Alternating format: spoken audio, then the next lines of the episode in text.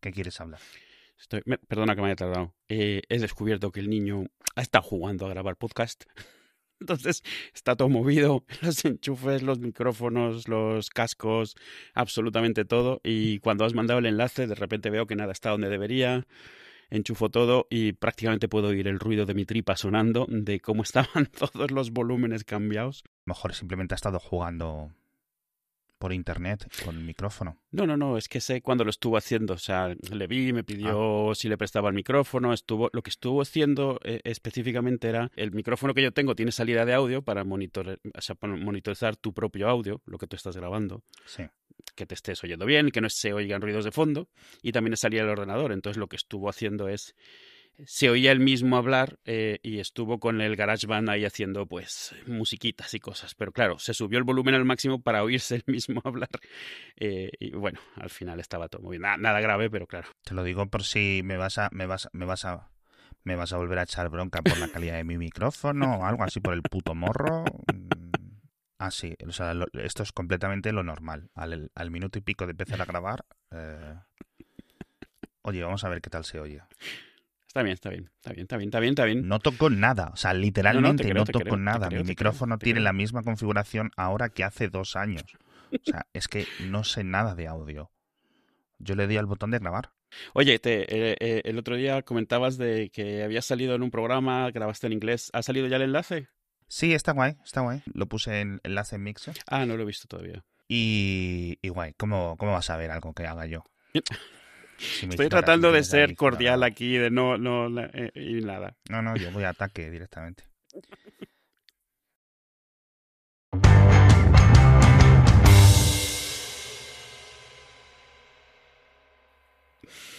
Necesito que me cuentes una cosa, porque estuvimos viendo Mars Attack. Mars Attacks, la película. ¿No lo habíais visto? Yo sí, mis hijas no. Ah, bueno, claro. De Tim Burton. Sí, Me ha pasado con muchas películas, te lo he contado aquí en Sí. este programa. Muchas películas, conozco la película, he visto parte de la película, pero a lo mejor, pues yo qué sé, se pusieron anuncios en la tele la vez que ya, lo echaron y dejé de ver la peli. Nunca había visto Mars Attack entera, jamás, ¿vale? Es decir, hay Mm. un montón de, de cosas que no, de escenas que ni me sonaban, porque más o menos, aunque no te sepas todas las escenas, como que tienes una sensación de, de conocimiento, de nebuloso de, de algunas cosas, Sí, y de eso nada, o sea, literalmente es como si fuera una película nueva que hubiera salido ahora. Bueno, pues obviamente tampoco voy a descubrir nada, está bastante bien, tampoco es un peliculón, es muy curiosa en el sentido Sí. de que me recordó un poco a una peli posterior, que es la de Mortadelo y Filemón, la Mm. original de Fesser. Muy parecida, o sea, hay elementos muy parecidos. Yo no sé hasta qué punto hay algún tipo de inspiración, pero me más allá de él, ¿sabes? Es en plan, vamos a hacerlo pulpero, vamos Sí. a hacerlo cutre pero bien, vamos a hacerlo jocoso, de una forma obvia. es, es, es una peli, es muy interesante. No se parece al estilo de Tim Burton de otras pelis que haya hecho. Obviamente no es ciencia ficción, es, es, es, es algo que está claro que eh, todos se lo están pasando pipa y haciendo el ridículo. Es súper eh, absurdista, súper surrealista, pero eh, dentro de la peli tiene su propia especie de consistencia, pero sí que se parece en esto de que hay cosas totalmente surrealistas que suceden de lo más normal o, o completamente inesperadas eh, y suceden como si fuese lo más normal en la peli. La gente ni siquiera se asombra un montonazo. Entiendo lo que estás diciendo porque sí que lo, sí que lo veo. La, la parte en la que está Pierce Brosnan con cuerpo de... eh, que están los dos como con cuerpo de perro y sus cabezas normales, ese tipo de cosas son No. como gags. Eh, ella está con, Eso, cuerpo de perro, la actriz Jessica Parker, Sí. La- Jessica Parker. Jessica Parker, de Sex on Nueva York, como fue traducido Sex in the City en, en España. Si quieres, nos metemos ahí. Eh, hacemos el de tú de las traducciones. Voy a ver cómo fue traducido El en Latinoamérica, porque siempre es en plan sexo en la ciudad en Latinoamérica, sexo en Nueva York en España. Yo creo que punto a Latinoamérica por, por eso, aunque lo de sexo en Nueva York no me parece excesivamente erróneo como adaptación. Bueno, pero punto, punto. Al final las cosas y las leyes de nuestro sistema de puntaje de adaptación son las que son. Em, Sarah Jessica Parker le meten el cuerpo en, No, el- chihuahua, la cabeza en la de un en, un- en el de sus chihuahua y a su chihuahua le ponen el cuerpo de ella, pero luego el cuerpo de ella se lo pone un alien para embaucar a un político, ah, bueno, interpretado por Martin Short, que ya hemos declarado aquí lo fan que soy de ese señor. Y, joder, hay un montón, un montón de cosas, considerando que esto es una peli del 96, que salen idénticas, idénticas en Futurama.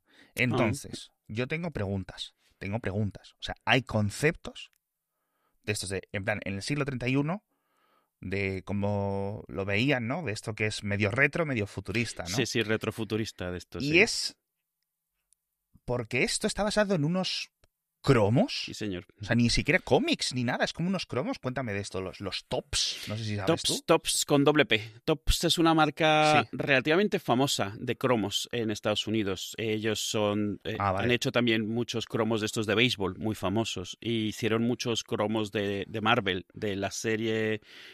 eh, Han habido como varias generaciones de cromos en, en Estados Unidos y Tops siempre ha estado ahí. También hicieron cromos de Star Wars, por ejemplo. Hubo todo un álbum entero de cada una de las pelis que yo coleccioné todos los cromos para completar el álbum y que me diesen, no me acuerdo qué fue, una pelota o algo así. Y todo esto siempre es de Tops. Tops siempre ha estado ahí en, en- en, digamos, metido en eso.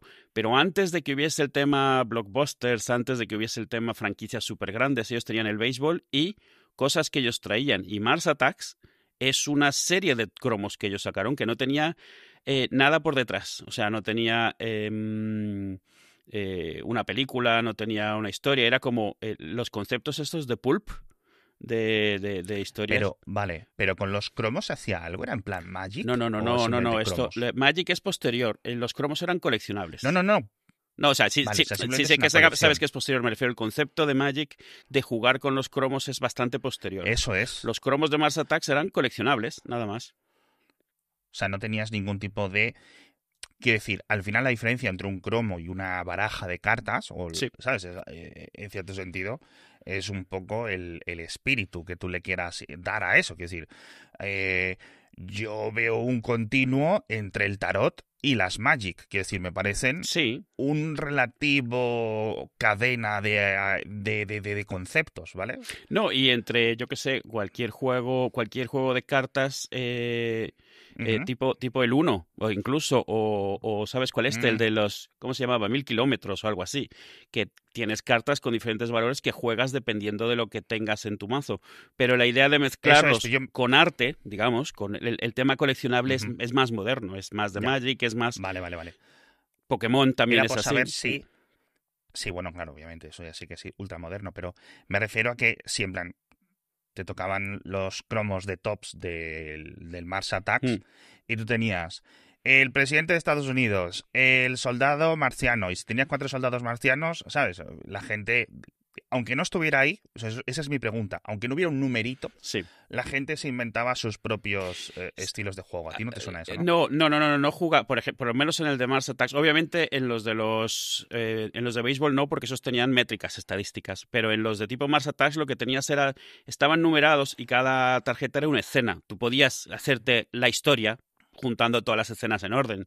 Esa era parte del coleccionable, pero al final de cuentas eh, hacían lo mismo que se ha hecho en todos los cromos. Habían cromos que eran súper comunes y habían cromos súper rarísimos de encontrar que eran pues partes importantes de la historia pero todos, eh, eh, imagínate que era una historia que como tal era relativamente mediocre, la levantan haciéndola que sea parte de algo coleccionable, que sea algo parte de cada una de las escenas es una es una es un cromo en particular.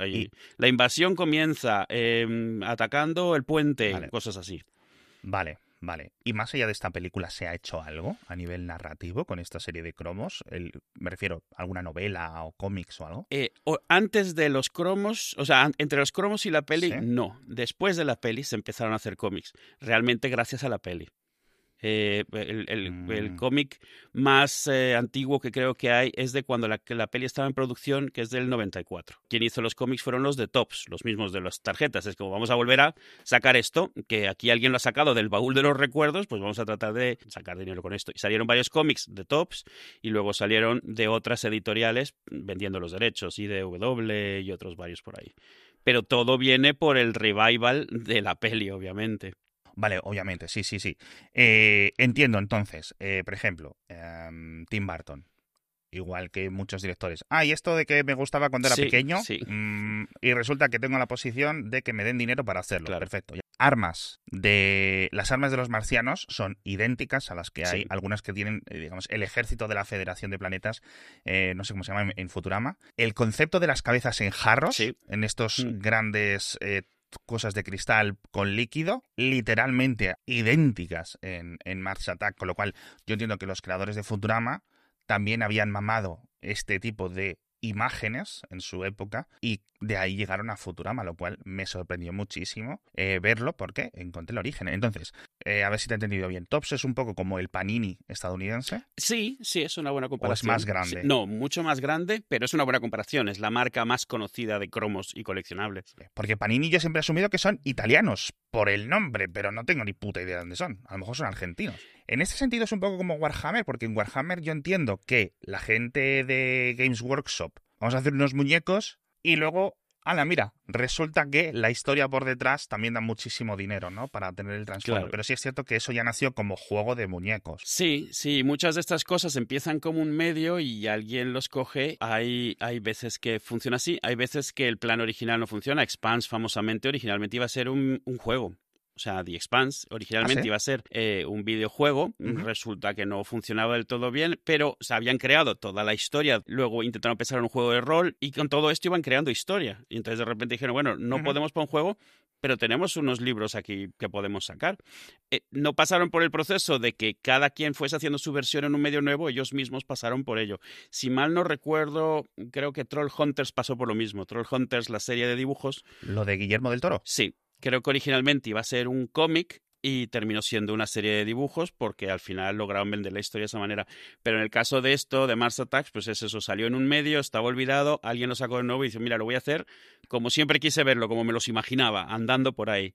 Y, y es mitad homenaje, mitad Tim Burton haciendo Sí. de todo y todos los famosos de la época metidos ahí. Pero es increíble la cantidad que Es, hay. es, es, es, es muy curioso porque, em, bueno, primero, en, en los créditos iniciales, que se ven los platillos estos, eh, platillo 100% 1950, el diseño hiper simple eh, llegando a la Tierra, y empiezan a salir créditos. Y son unos créditos larguísimos, y cada 10 segundos un nombre. Sí. Pum, pum, Michael J. Fox, no sé qué. Algunos, coño, obviamente, pues a lo mejor en esa época quizás incluso eran más grandes que Claro, ahora. O claro. sea, Michael J. Fox. Eh, mm, Natalie Portman Mm. no era es mucho más famosa ahora. No sé si había hecho la de. ¿Cuál es la primera película esa que La de hizo León. Natalie Portman? De, de- León. León. Y. mm, Y bueno, pues imaginaos, súper joven. O sea, si es que Sí, cuando sí. Natalie Portman salió en Star Wars, que era, es del 90. Y, ¿Cuándo es el episodio 1? ¿97, 99 No- también? finales de los 90, sí. Y no era y no era menor de edad ahí aún la actriz, o sea, Natalie Portman como Padme Sí, Amidala. sí, algo o así. ella o su doble. Ah. Era, una de las dos era menor de edad. o las Sí, una de las dos, pero vamos, si no quiero decir, si no tenían 17 tenían Sí, sí, 19, claro, claro. por ahí, por esa franja. Mm. Jack Black por el puto morro haciendo de de militar recluta también muy gracioso. Y no sé, mucha, muchísima gente, o sea, muchísima gente. Lo de, obviamente, pues Pierce Brosnan, me hace mucha gracia el, el personaje, etcétera. Y nada, simplemente era porque lo vieran las niñas, porque, oye, al final los diseños siguen siendo icónicos. Sí, y, sí, y- sí. y ahora lo entiendo mejor de tu- después de tu explicación. Es decir, esto ha sido la raíz de otros elementos culturales Sí. que hemos ido viendo y no es que esto se parezca a lo nuevo, sino que lo nuevo ha mamado de los dos o tres artistas que en su año, es lo que sé, los 50, ¿no? Es porque cuando me dices que son viejos, asumo que es en plan de los 50, de los 60, ¿no? De los 60, Los, sí. los, te- los- La- los cromos. las tarjetas son de los 60, los cromos. Sí, eso es. Así que, así que nada, qué curioso, qué curioso. No sabía, o sea, todo el trasfondo de la película nunca supe. O sea, si me preguntas, no sabía ni que era de Tim Burton la película. Eh, además, porque no es el típico. Las películas que asocias con Tim Burton son oscuras y un poco, sí, humor negro, pero un, tiene un estilo muy suyo, muy propio. Eh, e incluso Voy las que ver. son con gente son todas, pues, muy, muy, emo y muy góticas. Batman, Edward, Scissorhands, todas estas. Esta Sí, es muy luminosa, muy colorida. Hmm. Eh, algo que, que me parece que, que hacen bien es utilizar un montón de CGI para la época, pero tienen la ventaja de que lo que están haciendo en Ah. CGI es tan, tan absurdo y tan caricaturesco que no se ve mal porque es parte de, de la imagen un poco así.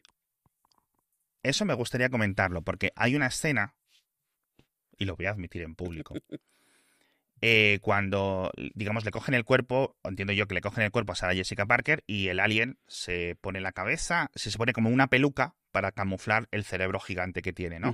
Y entonces se mete en la Casa Blanca ti, ti, ti, y va andando de esto que me- medio va flotando. Los, porque cuando los, los aliens, de, o sea, los marcianos, cuando van como con una capa, o el rey de los marcianos, o el presidente de los marcianos, o lo que sea, cuando van con capa, Sí. es como si fueran flotando a un centímetro, como si fueran en patinete, se van deslizando. Pero los que son soldados, que son la misma especie, en las múltiples escenas que se les ve, van andando normal, con las dos patas. Y es muy curioso la diferencia. Bueno, pues cuando se pone, eso, digamos, cuando se disfraza de humana, va siendo un híbrido. Entre, como que va moviendo la cadera en plan modelo, ¿sabes? Y además pin-up de ese estilo. Y yo, me, por una parte, me sentía, o sea, daba miedo. Es un canibali de este, el, el Valle Imposible que llaman. O sea, es un humano, pero no se mueve como un humano. Y por otra parte, me estaba poniendo un poco yo.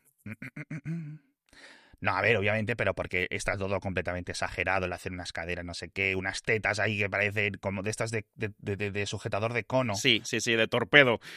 De esas cosas, y es en plan. "Mm, ¿Qué estoy sintiendo aquí? ¿Qué es esto? No, pero bueno, curioso, curioso, curioso. Los créditos, lo de Industrial Light and Magic, sale constante, o sea, sale 200 veces en los créditos.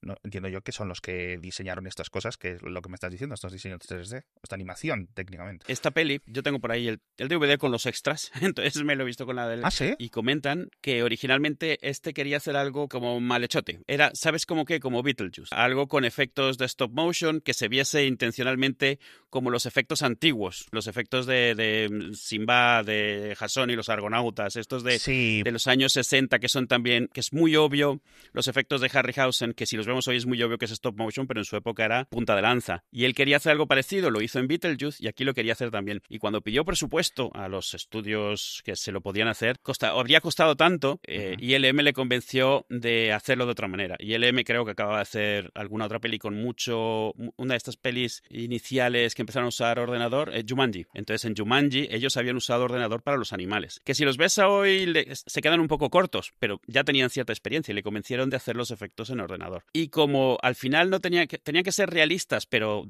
surrealistas, se ajustaba bastante bien porque no pasaba nada con que se viesen un poco extraños. Muchos de los efectos que son especialmente raros son hechos en ordenador. También hay muchos efectos visuales, hay muchas maquetas, obviamente. La chica en el vestido no es un efecto visual, es eh, lo que pasa es que es un vestido sí, que se lo tenían que coser cada vez, no tenía ni una sola costura aposta Ah. para que se viese como raro, o sea, un poco eso imposible, porque supone que no es, no es una persona ni es un vestido normal. Entonces se lo cosían cada vez que tenían que hacer sus escenas. Y es uno, una de las pelis que tiene más uso de ordenador para su época. Eh, estoy viendo que Jumanji es del 95, sí, y el tema de, claro, es que por entonces, lo, o sea, que, que le salía más caro hacerlo en stop motion, rollo pesadilla antes de Navidad, Sí, que animarlo por ordenador en esas épocas con las gráficas voodoo sí, sí. y, y- y los 32 megas de RAM y cosas así, De ¿no? 32 sí, habías metido mucho dinero, sí, definitivamente. En los superordenadores. Sí, sí, sí, claro, en las workstations, workstations. Y lo de Jumanji, ¿eso de qué cojones viene? Porque es que esas son cosas de la cultura estadounidense que a lo mejor es en plan. Como lo de el gato este que tiene un sombrero largo. Eso de. Es en plan, es como el, el zipizape, pero como es de los estadounidenses, pues el resto lo tenemos que mamar sin saber muy bien de dónde viene, Sí, ¿no? en general, Roald Dahl y Dr. Seuss se han vuelto cultura internacional, bueno, muy en inglés, y al final la representan un montón. O sea, todo Cristo ha visto Matilda, a todo el mundo ha visto las brujas, porque es Roald Dahl. Todos han visto El Grinch, que es de Dr. Seuss, a final de cuentas. Mal traducido, como Vale, es. Matilda es del mismo autor. Matilda, que es un cómic. Matilda es un libro del cual sale Sí. la peli de Matilda, la peli original de Matilda con Danny DeVito, y la peli que acaba de salir, que es un musical de Netflix, que está bastante bien, por cierto, todo, todo se ha dicho. Cosas, cosas, cosas. Orden, orden, orden, orden. Mati- el libro de Matilda.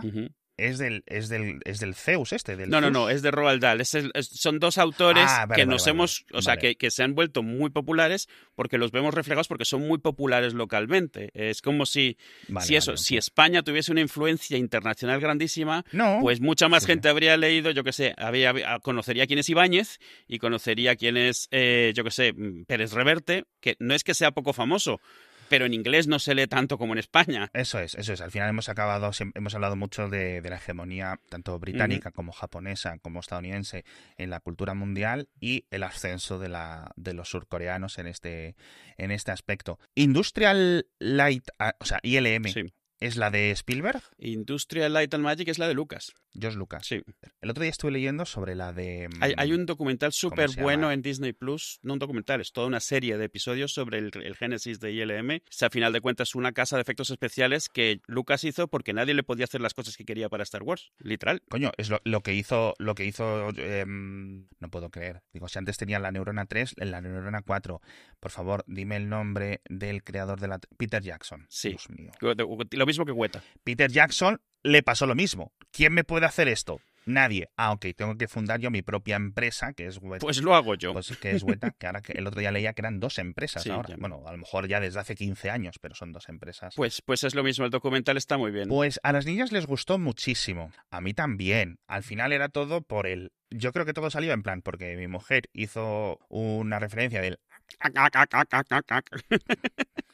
Y entonces las niñas se quedaron como cortocircuitadas y les tuvimos que explicar qué. Y entonces, claro, tardan como 45 minutos de la peli que- hasta claro. que escuches el primer ac, ac, ac. Sí.